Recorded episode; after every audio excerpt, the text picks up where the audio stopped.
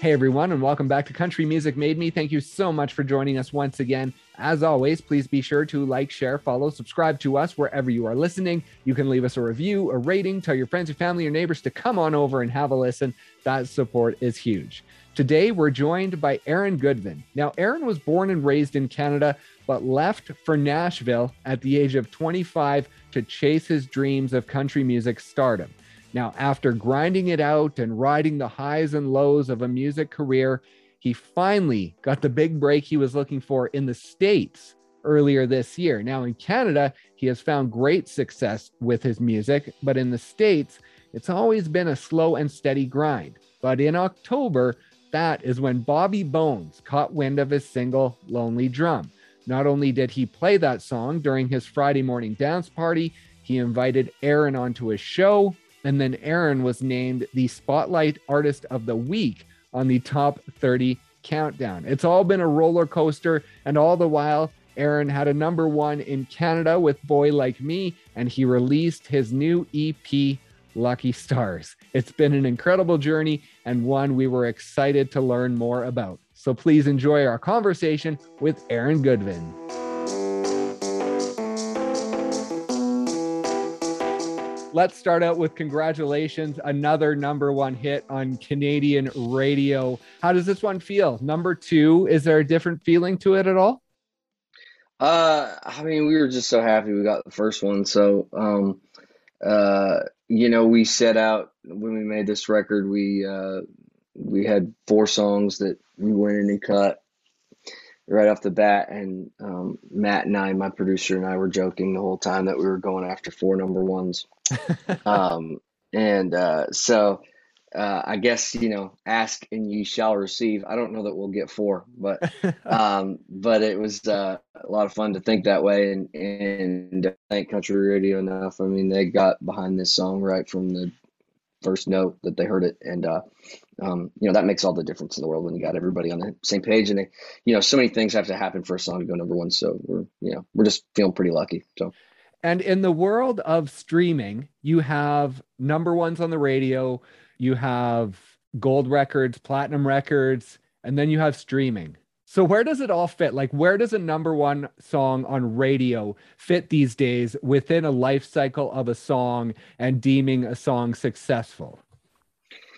Yeah, it's kind of like a I don't know. I mean, I think we're streaming pretty good on Boy Like Me, but uh, streaming is kind of a newer world to me. Like I grew up um, going to uh, Grande Prairie to buy uh, CDs at the Soundwaves every time I go. I go I would go. Uh, there's a little store called Soundwaves, and my mom and I would go every Tuesday. I'd do voice and guitar lessons. I'd get out of school early and do that when I was, I don't know, 13 or 14, and um, and I would go by, and that was Tuesday when records came out on Tuesday. So right, I like I'm so used to like uh, going to the store to buy that and reading all the liner notes. I believe your mom drove what was it about an hour and twenty minutes one way to take you to those guitar and singing lessons. So what age did those start for you?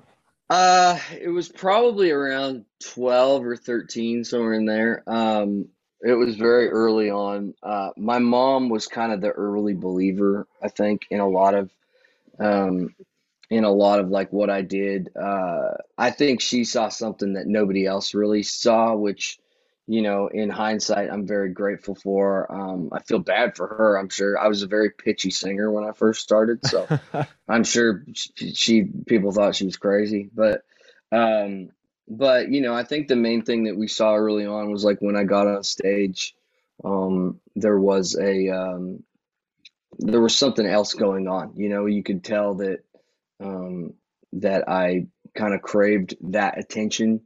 Uh, I liked it. I knew how to handle it even very early on. Um, and so, and I had a little bit of a showman thing going on. So the rest was like for me, it was like I just had to learn how to do all these other things. Um, uh, that didn't come as naturally as like being on stage. So, uh, but you know, mom was a big part of my career early on. I would not be here, wouldn't have made it this far for sure if I didn't have uh, her. And then dad sort of slowly um, um, joined us. I think probably when I was 17 or 18, he'd start coming to shows and um, started like seeing what was happening and um, then became very invested. And then there's a ton of stories I could tell you about us uh, trying to make it work. You know, it was it wasn't easy. You know, it was very uh, it was very difficult. You know, and, and there was always money that had to be spent. There was always you know things that we had to do to you know just kind of get to that next level. So it's it's um but no, I'm very grateful for my parents. They uh they did a lot for me. So and that performing side of things and at 12 or 13 you decided this is something you wanted to learn. But on the performance side, what age were you when you sort of got that bug and you realized that it was something you enjoyed? Yeah, the first the first karaoke contest I did, I was 12. Uh, it was at the Grande Prairie Mall, um, and I sang uh, um, "Be My Baby Tonight" by John Michael Montgomery, and uh, I remember I just remember being on. I I don't remember a lot about it. I just remember being on stage long, and then the next year, um, I went and did that same contest, and I think I won second place, and I bought golf clubs with my two hundred dollars from Zellers, and uh, I was like sold. I was like, oh, I can make money doing this, and I can buy golf clubs. This is awesome. So, um, you know, and then it and then it all started started to like you know funnel from there. My uh, um you know, we would start entering contests anywhere that we could see something. Um, my mom, we went to, I can't remember, uh, I think it was High Prairie one time, uh, Alberta, and I did a contest where I didn't get picked, and but mom had videotaped it and like sent it into the organizers and was like, "What are you guys looking for?" Like we thought, you know, we'd be, and of course after that they would invite us down. So my mom was right. always like my mom was always like in there like a dirty shirt, like, hey, how come why didn't this work and why didn't this and sending videotapes and like just doing whatever it took to kind of get me, you know, more more and more opportunities to be on stage. So right. And what was the first competition that you actually won? I don't know that I ever won one. To oh, really? Be honest, I well, it's much like most of my career. Uh, um, I always got second place. I never I always got beat out by somebody who was who was honestly a better probably singer than I was. Um, I um, I had everything else but that really. I think I had the charisma and I had the you know all that but um, when it came to like being technically perfect, you know, I would just never win.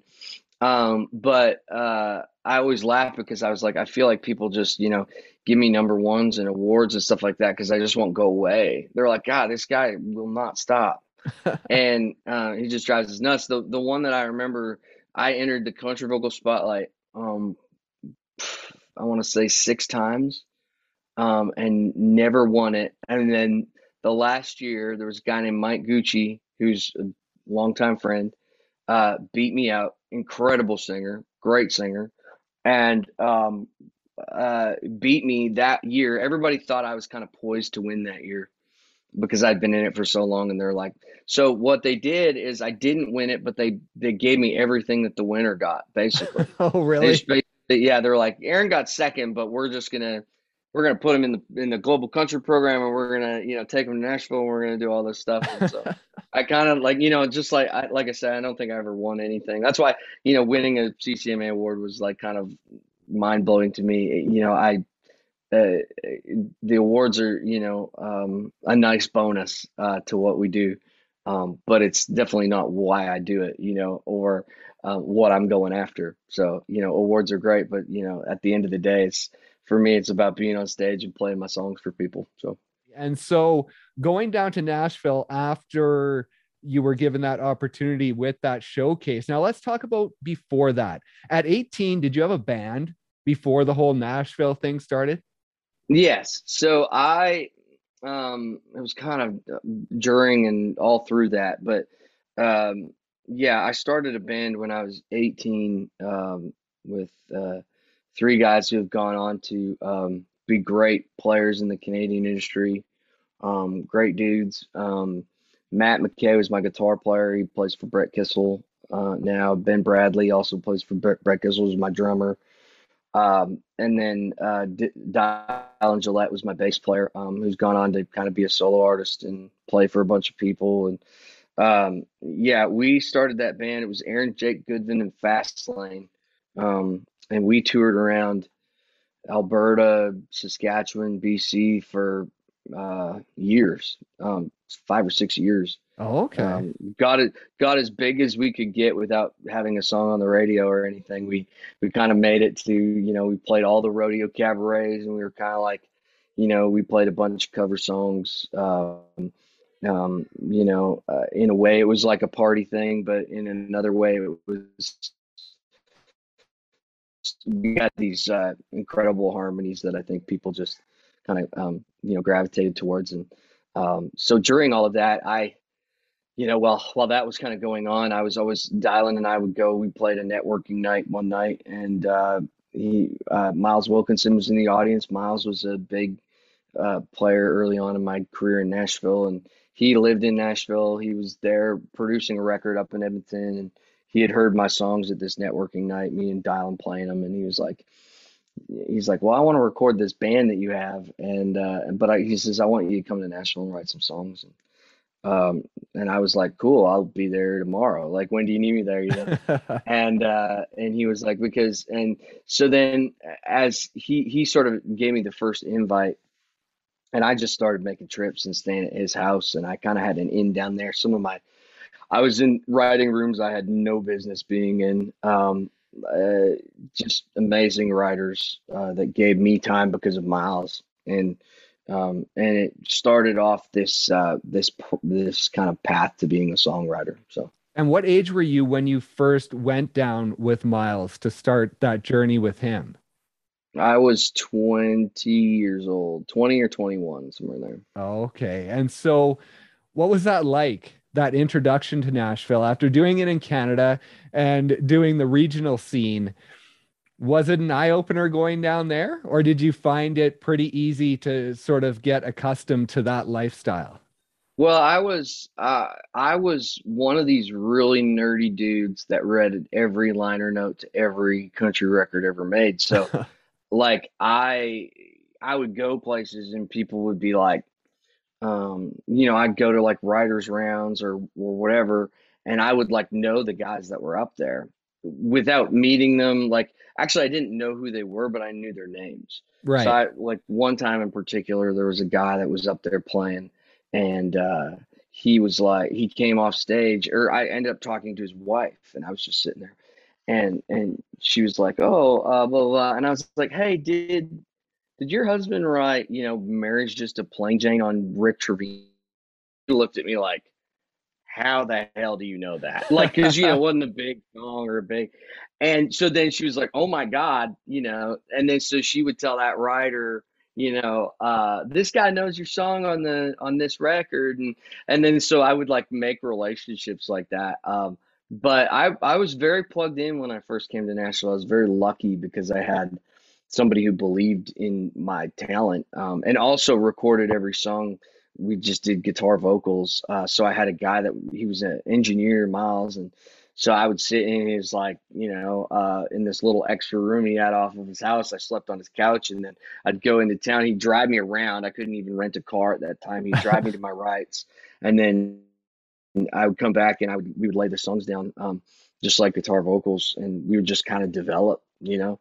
And um, I learned a lot early on in those days. I, like I said, I was very lucky to be um, plugged in the way I was. I still have relationships from that first trip, you know, people that I met on that first uh, on that first go around. So it's uh, um, and then I just started making trips like five or six trips a year until I was about 25. So.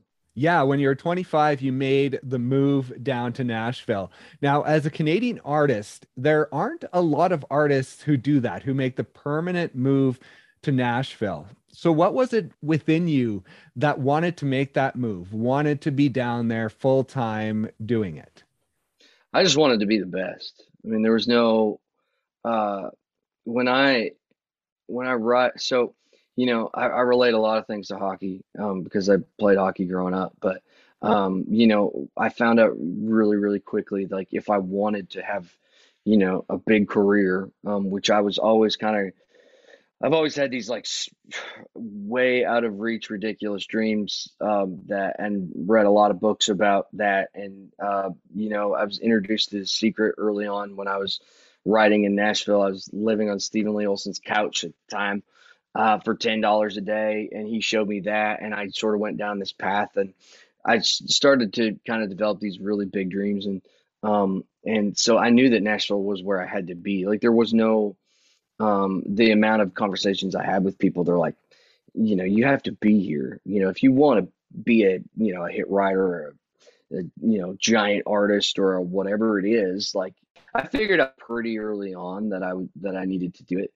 Um, the circumstances that got me to Nashville are quite interesting, um, but uh, but I made the move regardless. And um, I was 25 when I did it. Uh, I had uh, uh through another friend of mine. I always had I was always finding different ways, but I ended up getting a work visa to play in a band um, of a young girl from Canada um, named Leah Durrell, and and so I was like, oh man, I need to like use this, and I can move here, and then, so I was always like finding ways to to get around stuff, and uh, um, it was a it was a it was a big move. It was a little bit of um, a lot of it was a culture shock. You know, there was a lot of uh, uh, there was a lot of debauchery that went on with everything, and and uh, you know, I think when I first moved to Nashville, I didn't realize, you know, the the toll that like alcohol and late nights and you know would actually take on you. You don't think about that. You just think you're having a good time, and then right. after a while, you're like, wait a minute, what is going on? You know, I need to clean this up. So, um, you know, so those first few years were were pretty rough, but.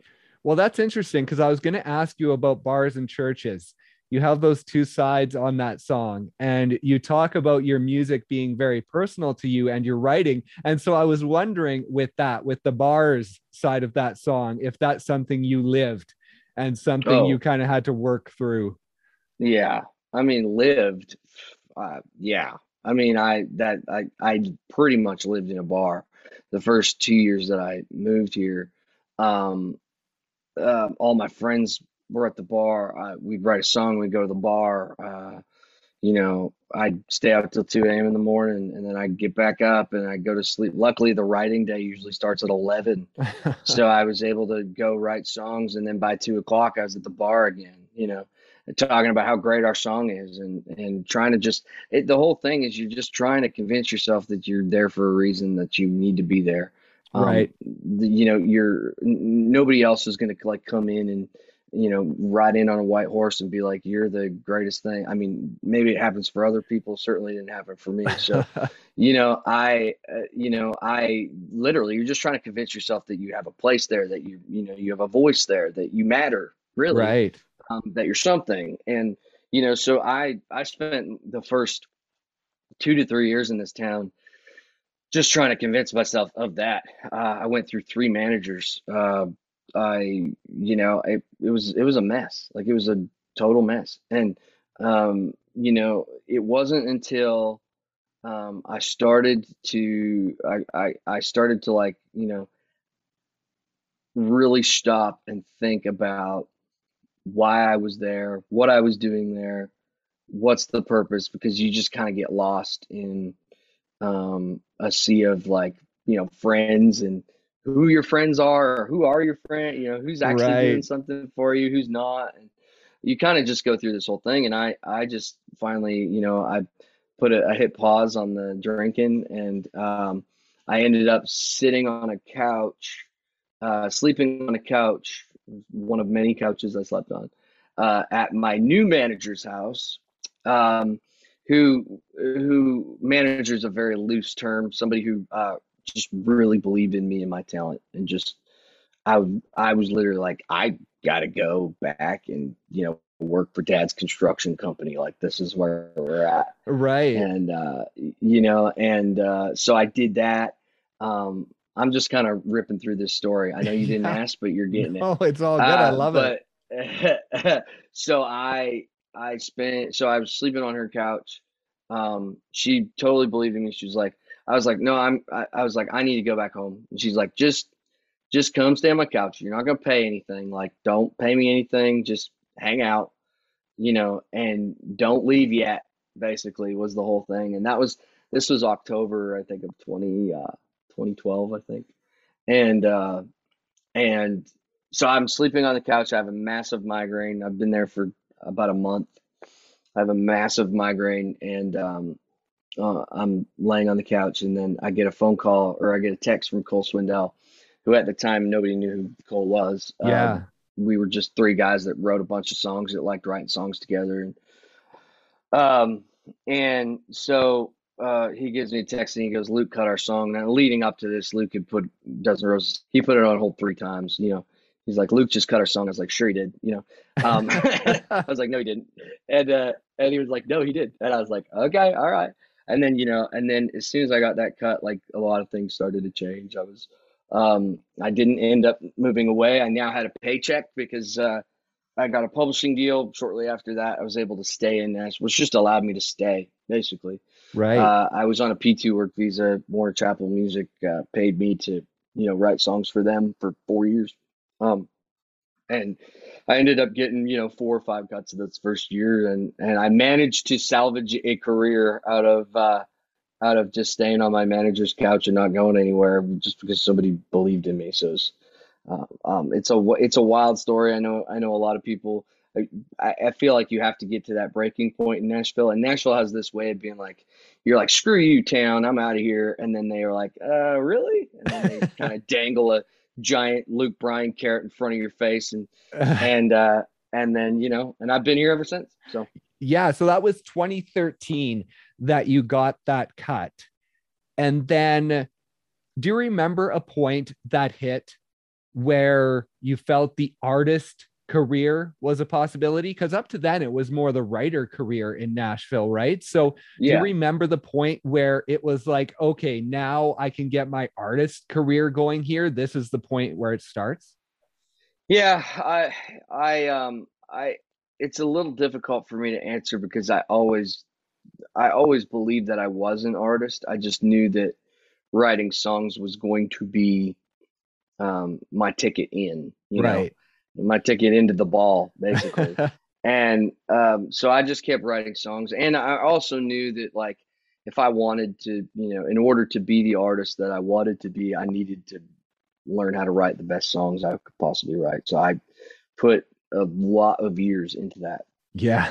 And uh um and i ended you know warner chappell was successful the first year. I had to um you know i had four or five cuts which for a new writer is pretty crazy um, a lot of writers don't even get a cut in their first year. So I came in with a cut, then I got four more, um, and then uh, or four or five more. I can't really remember. And then I started having some cuts in Canada that were um, artists. You know, people in Canada were like, "Oh, you're writing songs for Warner Chappell now," you know. Um, you know, so then that kind of opened a bunch of doors, and probably about two or two years into my Warner Chappell deal is when I sort of went, I sort of just started to switch my focus. You know, my uh, my publisher had left and went to a label.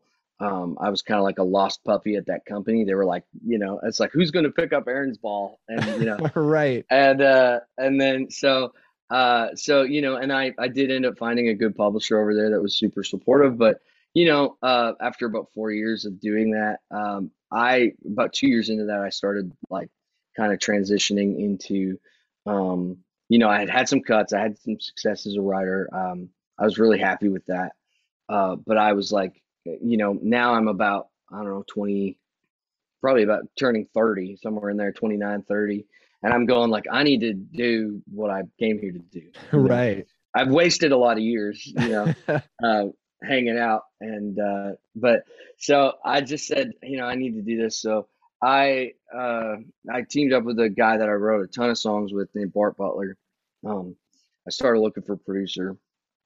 I teamed up with him. Um, he ended up being the best man at my wedding. He produces uh, Jon Pardi records and uh, all this stuff. Um, and he is still to this day one of my great friends. Um, doesn't produce my records anymore, but we're really good friends. And I, uh, you know, I started just looking for a producer. I tried to I realized those songs that I was writing for those people weren't really me. So, but I had a whole stack of songs that um, that I thought were, and uh, I just started kind of playing those for people and going around. And um, uh, the day I fired my manager um, was the day that uh, was uh, because of a uh, we had a um, what they call in Nashville a showcase. We had that set up at Warner Chappell. We were gonna have these labels come by. Right. And to this day, I would have got a record deal that day. I promise you. But nobody showed up. Really? And yeah, nobody showed up. So I fired that manager. He's like, give me 30 days. I was like, okay, well, you'll have 30 days, but like, you know, I need to like move on. We I need to do something new. So Yeah. literally the day I fired him was the day that I got a call from uh uh basically from Johnny Reid. So Johnny had was uh Bart and I had written all these songs together and Johnny uh had heard a, a pile of those songs, was looking at that catalog for whatever reason. Um, heard all these Aaron and Bart songs and heard this guy singing them and he's like, Who is this guy? And Jennifer, the uh the um publisher at that company was like, "Oh, that's Aaron Goodvin." She goes, "Oh, he's Canadian," you know.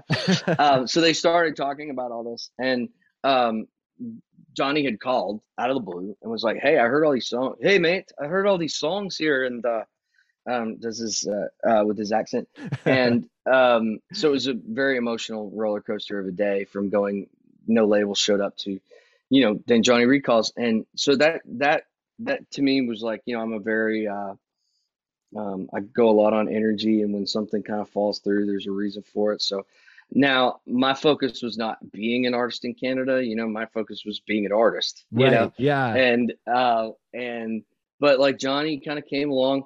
We sent him a bunch of songs. Uh, he had heard. Uh, he kind of flipped. He flipped out over three songs. Um, one was "Woman in Love." One was uh, "Miss Me Yet." One was "Lonely Drum." Um, he's like, these three are gold. And so he just he just basically said we had a meeting. He was like, "Let me bring you some opportunities," and he flew up to Toronto and met with all the labels. Uh, Warner Canada uh, was probably the most interested in what we were going to do, and I was going to be on the first half of Johnny's tour, and um, or I was going to be on Johnny's tour opening, and uh, and then I basically then uh, so all that happened, and Johnny like the next Friday like flies me. We fly up uh, to Toronto. We land at about 9 a.m. We go over to the label. I play him some songs. I play him another song called "Knock on Wood," which ended up being my first single. Um, and uh, and the, like the like signed my record deal that day. Like I brought my guitar and played, and they were like, "Oh my god, this guy's real!" Like because they didn't even, they didn't even know me from Adam. The the day I met everybody up there was the day I signed my record deal. So um, it was uh, it was pretty amazing, um, and it's been rocking in Canada ever since. And uh, it's just amazing how it all unfolds. So Yeah, and so that was 2016 when you released that debut album, which included Lonely Drum.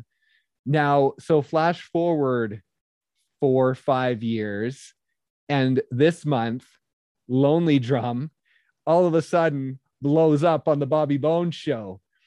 And after all this time of living in the States and wanting to have this career in the States, yeah. finally all of a sudden it like blows up what is that like for you to finally have that attention on your music in the states It's, I mean, it's incredible. I mean, it's kind of the dream. It's what you dream about. Uh, this was an idea that my management company had that I, that they mentioned in passing, uh, not as like, uh, this is what we're doing. It's going to be great. It was like, hey, he's got the Friday morning dance party. Lonely Drum's perfect for it. Blah blah blah.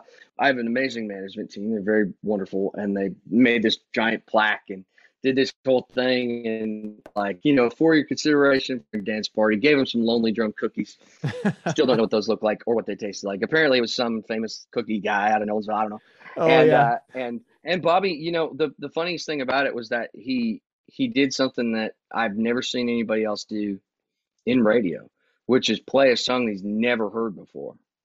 Uh it's like almost unheard of. And Right. they almost i think they almost did it as a joke. Like they they didn't they honestly couldn't have they're like i don't know if this is a like i don't know what this is. Like this could be the worst song in the world. Like we don't know. I mean obviously it's got you know with with what we presented on the on the poster i mean you know 27 million streams and on like line dance, blah blah blah, and all this stuff. And um, of course, he played it and was just like, "I'm in, I love it," and played it on the dance party. Started playing it on his morning show, um, and we gained a lot of followers and a lot of fans just from that that one guy um, doing something. And it's really helped us, you know, with going to more major market stations to you know try and get this song on the air. But the bottom line about Lonely Drum is that um, in Canada, it just proves that what this song is is so much bigger than us, bigger than me, bigger than um, I've talked to every major country artist there is in Canada, and they're like, "Lonely Drum, like what that? Like nobody can explain it, you know." and so, and and I know that like, uh, and there's stations up in Canada that get requests for it every day, still to this day. I'm like, I'm like this. If if I'm gonna go to radio with one song, you know, if I only have one more chance, right, then I'm gonna go with Lonely Drum because I know that I know once they play it, they're gonna keep playing it, and I know once the I know once the uh, you know once once people hear it, you know, there's people that heard Lonely Drum for the first time on the Bobby Bones show. Right. Yeah. I mean, that's what's so crazy about it, and and it's like it's like this song just has it's just magic. You know, let it do what it does, and it'll be amazing.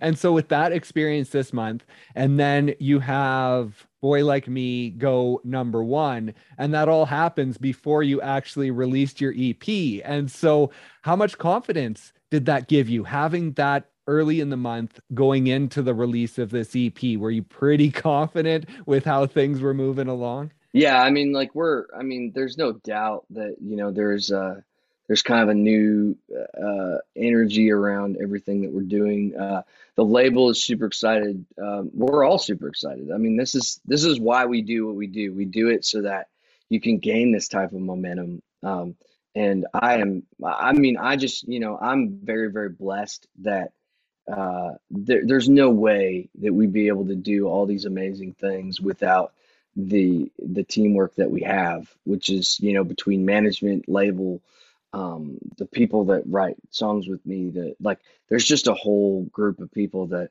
um, are are we're all fans of each other um, and it's just a lot of fun you know?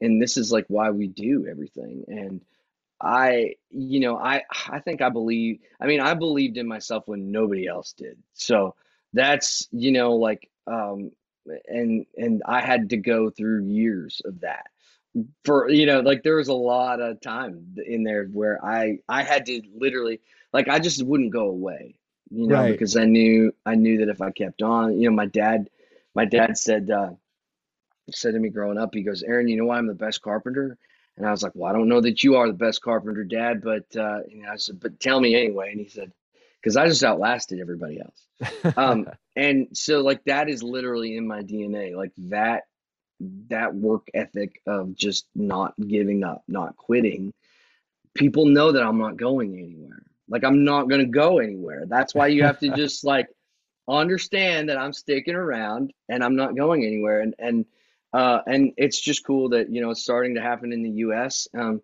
it just in the same way it happened in Canada. This was a this was a like this record is my third record. Um, uh, it's proving to be extremely successful already. We've only had it out for I don't know, a few days. yeah. And uh and it's it's streaming like crazy. People are loving it. And but this is just a product of years and years of like, you know, pushing this giant rock up a hill and um maybe we can start to go downhill a little, a little more. here. yeah. And with the new EP, Lucky Stars, now you talk about sort of being an album guy and when you were young, going to the store and getting the album. So when you were coming into this new project, were you thinking EP or did you know what it was going to look like or did ju- it just sort of develop as you went into it? Yeah, we well we knew it was going to be an EP uh short uh we started working like on a full album, but very quickly uh Warner um was uh kind of relaying to us that they'd really like us to go to more of an EP format so that one we could get a record out every year. If you have a record out every year, uh, you could be up for you know more awards. Um, you have to you know CCMAs and Junos like you have to have something relevant that came out. Um, you know, so we wanted to be kind of we wanted to position ourselves a little better t- for that. And then also, I mean, it was at first I was like, oh, I'm gonna really miss doing an album just because I grew up with them and that's uh, what I did. But uh, I also understand that you know we kind of just live in an instant gratification kind of world where you know you constantly have to be giving new content um, and uh, putting new stuff up for people to hear Um, it's one of the reasons why my fan club I started that I drop a song every month. Uh, it's just like constantly, um, you know, feeding people content and, and things that they want. And so, you know, so I understand it from that point of view. The thing that really, you know, I'm gonna miss the album for sure, but uh, I understand like one of my favorite things about this is like there's a sense of urgency every time we go into the studio. Um, right. there's no you know it's like you write a song and you get the energy from that actual song that you wrote and you get to go record it. You know we were we recorded a song like called you ain't off this record that was written a week before we cut it. Oh wow. You know so it's like you get a lot of energy from that and it's um you know and i think that shows up in the streams like i think people can hear that so i think it's pretty exciting Right. Well, that's awesome. Well, congratulations on all the success. It's been quite a journey. And thanks so much for taking the time to talk to us. Dude, no problem. Thank you so much and have a good one.